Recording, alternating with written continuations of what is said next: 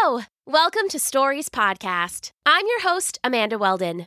Today's episode is called Witch Wizard Winter, an adaptation of a Bulgarian myth written for you by Daniel Hines.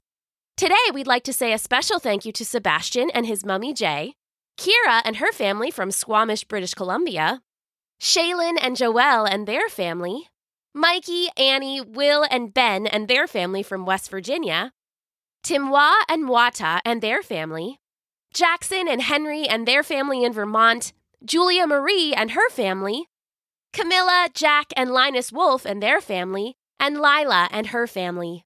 Thank you so much, Lila, Linus, Jack, Camilla, Julia Marie, Henry, Jackson, Mwata, Timwa, Ben, Will, Annie, Mikey, Joelle, Shaylin, Kira, and Sebastian. You are part of what makes it possible for us to continue to produce fun new stories for our listeners. If you would like to support Stories Podcast, you can leave us a five-star review on iTunes, make a small monthly donation at patreon.com slash stories, or just tell a friend about us. Stories Podcast is brought to you by Chase. Millennials are skipping the starter home and buying more three to four bedroom houses than prior generations. This means a larger down payment. Until you save money back up again, you're temporarily house rich. Chase can help you build up your funds again by saving you money over time. While other lenders incentivize the upfront transaction, Chase is there for you in the long run. They actively manage your mortgage over time and help you lower your payments or pay it all off faster. As a Chase customer, they'll save you money over time by showing you how you can lower your monthly payment. Chase, make more of what's yours. Learn more at chase.com/stories. All home lending products are subject to credit and property approval. Rates, program terms, and conditions are subject to change without notice. Not all products are available in all states or for all amounts. Other restrictions and limitations apply. Home lending products offered by JP Morgan Chase Bank NA an Equal Housing Lender. Summer is finally here. It's time for beach days and barbecues, family vacations, and quality time with the ones you love. I don't know about you, but I don't want to spend a whole day getting my hair colored at the salon when I could be outside playing frisbee with my dog, but I also don't want to take a chance on a box kit from the drugstore. Now there's another option Madison Reed. It took a strong woman to shake up the hair coloring world, and Amy Errett did just that with Madison Reed, the company she named after her daughter. Madison Reed offers gorgeous, professional hair color delivered to your door for less than $25. What makes their color unique is that it's crafted by master colorists who blend nuances of light, dark, cool, and warm to create over 45 gorgeous multitonal shades. Clients agree. With Madison Reed, you get gorgeous, shiny, multidimensional, healthy looking, fresh from the salon hair. But you can do it yourself at home. Get an expert color consultation or take the color quiz at madison reed.com. And right now, Stories Podcast listeners get 10% off plus free shipping on their first color kit with code STORIES. That's code STORIES for 10% off your first color kit plus free shipping. Thanks! Enjoy the episode! Witch, Wizard, Winter. Once upon a time, a little girl named Silva sat by her window and wished for snow. It was the depths of winter, that dark time between Christmas and spring when the snow usually fell wet and heavy and perfect for snowmen and snowball fights and sledding. Usually fell is the important part there, because so far, wish as she might, the little girl hadn't seen more than a faint flurry of flakes. Come on, Father Frost, she whispered. According to legend, Father Frost was an ancient wizard who lived on a nearby mountain. He had power over the storm clouds and the snow, and it was he who ushered in winter, and then, a few months later, when spring took over, ushered it out again. At least, that's how it was supposed to work. Silva's little village in the shadow of Father Frost's mountain was supposed to get plenty of snow, piles of it even. It usually fell in fat, wind driven flakes and formed big, fluffy, white miniature mountains all over the village square. All the villagers would gather there and sled and wrestle and drink hot chocolate with big, ghostly plumes of steam. Silva liked hers with extra chocolate and marshmallows floating on top. Ooh, she could almost taste it, could almost feel it warming up her little toes. Silva? called Grandpa Nicola from his chair by the fire. Come now, it's time for bed. Silva sighed and padded off to brush her teeth and put on her pajamas. Maybe it would snow tomorrow. There was always a chance. She woke the next morning to her grandpa calling her from the kitchen. Silva, come see. It's wonderful. Is it snow?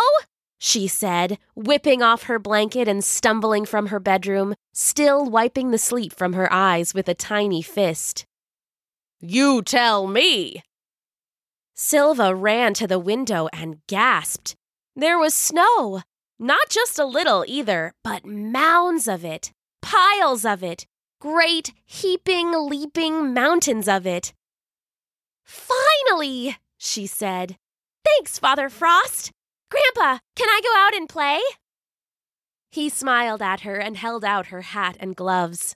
She squealed in delight, hurriedly pulling on her snow clothes. She spent the day making snowmen in the village square and waging a snowball war with other kids, and finally ended her day with a steaming mug of hot chocolate. The snow kept falling all day, the pristine white mountains covering everything in a clean, glistening sheet. It was perfect, and she couldn't wait to do it again the next day. When she woke up that morning, she hurried into the kitchen and found her grandpa by the front door, shoveling away. She walked up, curious. Shoveling again? she asked. Grandpa grunted, straightening up and holding his lower back with a wince. Snow just keeps on coming. See for yourself. Silva looked out the door and gasped. The snow was falling heavier than ever. Already it was halfway up the door. In some wind driven piles, it was nearly as high as the village roofs. Wow, she said. Wow, nothing, Grandpa said, probably grumpy from all the shoveling. We went from no snow to too much snow. If this doesn't let off soon, we'll be tunneling to the market. Silva laughed and got her snow gear on again. She made for the village square, but no one had shoveled it out, and it was nearly impossible to walk through. Thankfully, Silva was small and light enough that she could walk on top of the snow. She waved at the adults that pushed through the heavy piles, and they waved back at her half heartedly with exhausted arms.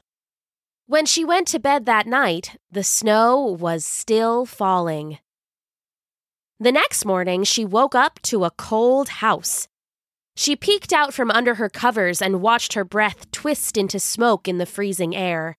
She noticed that not only did she have on her blanket, she had Grandpa Nicola's as well. That was sweet of him, but he must be awfully cold. She grabbed the quilt and dragged it behind her into the kitchen, where she found Grandpa digging at the front door again. Grandpa, why is it so cold? What's going on? Can't light the fireplace, he said, closing the door behind him. Snow's filled the chimney. Snow's buried just about the whole town. The council has called a meeting in the village square to see what we can do about it. I'm heading that way now. You can tag along. Silva agreed, and the pair donned their gear. Once they were ready, Grandpa opened the front door and she saw what he had been working on. It was a tunnel, one just big enough to crawl through. It led into the snow and then turned towards the village square. Wow, she breathed. Whole town was up all night digging, he said as they crawled on in. We'll surface at the square and talk there. Soon, the tunnel sloped upwards and they emerged into a snow covered square. All over, people climbed from tunnels and huddled together atop the mountain of snow. The adults sunk in, but Silva was still able to walk on the top. They started talking the way grown ups do when they talk about serious business. Silva knew that sort of whispered yell meant that it was both important and also dangerous. It went on for an hour, while all around them the sky was dark with clouds and the snows grew deeper. Finally, Grandpa Nicola shouted out, Enough! I will go! This got Silva's attention. She walked over and laid her head on his shoulder, only possible because he was sunk into the snow. Where will you go, Grandpa? she asked nervously. She'd lost her parents when she was young, and her grandpa had raised her from a toddler. She loved him fiercely. The sky has been dark for too long, and the snow falls endlessly, he said then, his face serious. What's more, the Winter Witch has been spotted nearby on the mountain. We fear that she has enchanted Father Frost and he can no longer control the snow. Someone must tunnel up the mountain and wake him, and I have volunteered. Father Frost, thought Silva. So he was more than just a legend. But up the mountain, she remembered how tired her grandpa had looked that morning just shoveling his one short tunnel. How would he be able to tunnel all the way up the mountain before the village was buried? How would anyone? Silva thought about it long and hard while the adults planned Grandpa's trip, and then she interrupted. I'm going to go find Father Frost, she said. It has to be me. The villagers all told her no, that she was too young and too small, that the tunneling would be too much for her little arms. No, child, Grandpa said. I'm afraid it has to be me. Look, she said, walking into the middle of the circle. I'm light enough that I don't have to tunnel. I can walk right up the mountain. I've done it before. In the summer, we have, Grandpa said. Right, but you'd have to tunnel and I can just walk. I can climb it in a day and it would take you weeks. The villagers looked at one another and at Grandpa most of all. He heaved a big sigh, and Silva knew she had won. You can go, he said. I don't want to send you, but you're right. You're our only hope for getting there before we're buried for good. The villagers all went home and came back with their warmest clothes and furs. They piled them on Silva until she looked like a lumbering baby bear as much as she did a girl. On and on they came until Silva had to actually shake some off because she was sweating underneath all the layers. Finally, when she was ready to leave, her grandpa hugged her. As he did, he slid a necklace over her head. What's this? she asked. Grandpa Nicola held up a slim silver tube that hung on the necklace's end. This is the winter whistle, he said. Father Frost left it with us in case of emergency. I tried blowing it yesterday morning, but I don't think he heard. When you get close enough, you blow it as loud as you can, okay? I will, Grandpa, she said. Good girl, he replied, ruffling her hair. Now you better get going if you want to make it to Father Frost by dark. Silva nodded and started down the path that led up the mountain. The villagers watched her go from their snowdrifts and tunnels. Soon the village was gone completely, and there was nothing but towering snowdrifts and the twinkling silence of deep winter. The path grew steeper as she went, it was fortunate she was able to walk on top because the higher she went, the more ice there was mixed in with the snow. Tunneling never would have worked. It's up to me, she said to herself. I won't let Grandpa down. She made good time up the mountain, and soon she attracted some unwanted attention. Near the mountain's peak, hidden in the log cabin of Father Frost, the Winter Witch sat brooding. She stared into an orb of solid ice, and within its frozen depths, she saw Silva making her climb. The witch had worked hard to find and enchant Father Frost. Even now, he was beside her in his chair, snoring peacefully. He loved snow as much as she did, but he didn't have the courage to bury the world in it. Fortunately, the witch did. But first, she had to get rid of this girl, this intruder. She began to whisper a spell into her ice orb. It shuddered and hummed and crackled. On the mountainside, Silva felt herself grow suddenly tired. Her feet felt heavy as lead weights in her boots.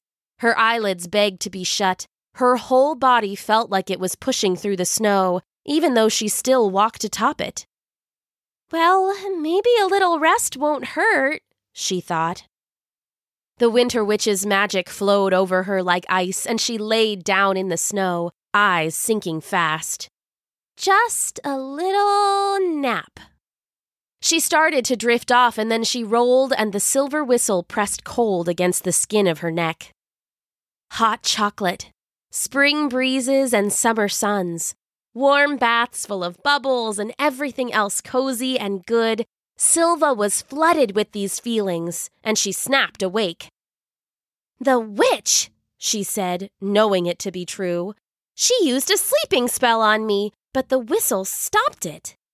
She clutched the whistle tightly and tucked it under her coat so it rested always against her skin. The whistle stopped it! I need to get to Father Frost. With the whistle warming her, she hurried up the mountain. After hours of hiking, she finally saw it a tidy log cabin tucked away near the top of her little mountain. It was made of tight fitted timbers, and it was the only thing on the mountain not completely hidden by the snow. She had made it. She trudged up. Was the winter witch inside? What could she do? She tried to peer in through the windows, but they were too frosted to see. The door, then? She took the wooden knob in her hands and turned it slowly, easing open the door quiet as a mouse. Inside, she saw the witch sitting at a small table and staring into a crystal ball made of ice. Across the room on a sturdy bed snored Father Frost, all in furs of white and red. Father Frost! she whispered, but she was too loud. The witch turned from her crystal ball and glared at her. She was tall and slender and seemed somehow jagged, like an icicle. Her eyes were a snow white with no hint of color. Her smile was twisted and cruel. You! I thought I left you sleeping on the mountain. You should be buried under a foot of snow by now. You won't bury me, and you won't bury my village, Silva said. I used to wish for snow, but this is too much. You have to stop. The Winter Witch laughed. You may have woken up, but you're still just a child. How do you think you can stop me? I can't, Silva said. But he can. She pulled the silver whistle from her coat, and the witch seemed to recognize it. Her eyes went wide, and she screamed with rage. My snowy kingdom! It's not yours, Silva said and it never will be. She put the whistle to her lips and blew, and no sound came out. The witch laughed. That's not the magic whistle at all, you fool! It didn't even make a noise!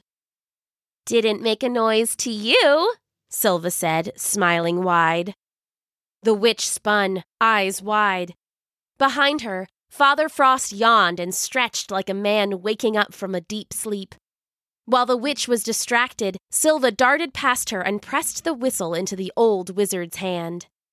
Father, she whispered, the winter witch put you to sleep, but I blew the whistle. He blinked first at her and then down at the silver whistle. Thank you, child, he said with a wink. Now stand aside for this next part. He stood and walked towards the Winter Witch. She chanted spell after spell, but nothing seemed to work. Finally, she picked up her icy orb and held it like a weapon. Winter could last forever, she said. You love winter, you old fool. You should be on my side. All good things have their time to begin and their time to end, he said, all bad things as well, and your days of mischief are over. He drew in a deep breath and blew into his silver whistle. A beautiful note filled the room. something between a caroling voice and an icy tinkle. Soon the log cabin began to shake with the power. You'll ruin my work, the witch cried. I will bury them all! Father Frost didn't reply but kept on blowing his mighty note. The cabin rocked so hard that timbers rained down and a hole opened in the roof over the witch. A second later, the clouds above the mountain parted, and a ray of sunlight streamed down and hit her like a spotlight. Immediately, her skin began to glisten and run like an ice floe. No! No! She cried, and then, like a snowflake on a stove, she puffed away in a cloud of steam. Her icy ball fell to the ground and shattered into a thousand pieces, and those too were burned away by the sun. For a moment, all was silent. Then Father Frost turned to Silva, eyes twinkling. Should have done that years ago, he said. You've done well, little one. Take this whistle back to your village with my thanks. He handed the whistle to Silva, who took it with wide eyes. Now, let's see what we can do about all this snow. But first. He looked around the cabin and finally seemed to find what he was looking for an old sled made all of wood. It hung crookedly, the trembling house having knocked it from its hooks. Father Frost took the sled and brought it outside, setting it in the snow in front of his cabin. Silva followed behind, curious. Sit, child, he said. This sled will take you home. Thank you, Silva said, happily settling onto the sled. Do you think you could do me one favor? For my hero? Anything. Maybe leave, like, just a little snow? Enough to play in? He laughed. I'll see what I can do. Oh, and your sled. I won't be able to carry this back up to you. It's too heavy. Keep it, he said. It's your reward for waking up an old wizard. Least I can do.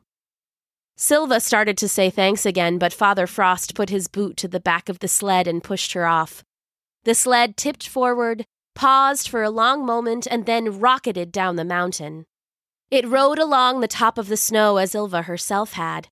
For a moment, she worried about rocks or trees hidden in the fluffy depths, but the sled seemed to steer itself, roaring and slaloming in wide turns. Whee! She screamed, eyes watering with the speed and fun of it. The sled, the wonderful wooden sled, turned a trip that had taken hours into just a handful of minutes. Before she knew it, she saw the great, snow covered, tunnel pocked mound of her village. Silva! Grandpa Nicholas called as she coasted into the village square. The snow has stopped. Did you do it? Where did you get that sled? What's going on? She started to answer, but just then, the storm clouds overhead puffed away and the village was bathed in sunlight. Immediately, the snow began to melt and steam into the air, Layer by layer, the village began to emerge around them. First was the peak of the old church, then the roofs of the taller houses, then the windows, and finally the doors. The village looked on in amazement as their town was reborn. Finally, the sunlight retreated a bit, returning to its normal winter glow. Silva looked at the ground and saw that a half a foot or so of snow remained just the right amount for playing. She did it! Someone called. Silva did it! The village erupted in cheers and they had a grand party to celebrate. There were snowball fights and snowmen built, and best of all, hot chocolate with extra chocolate and marshmallows floating on top. Soon after, winter gave way to spring. Silva was sad to see it go, but she knew it would be back next year.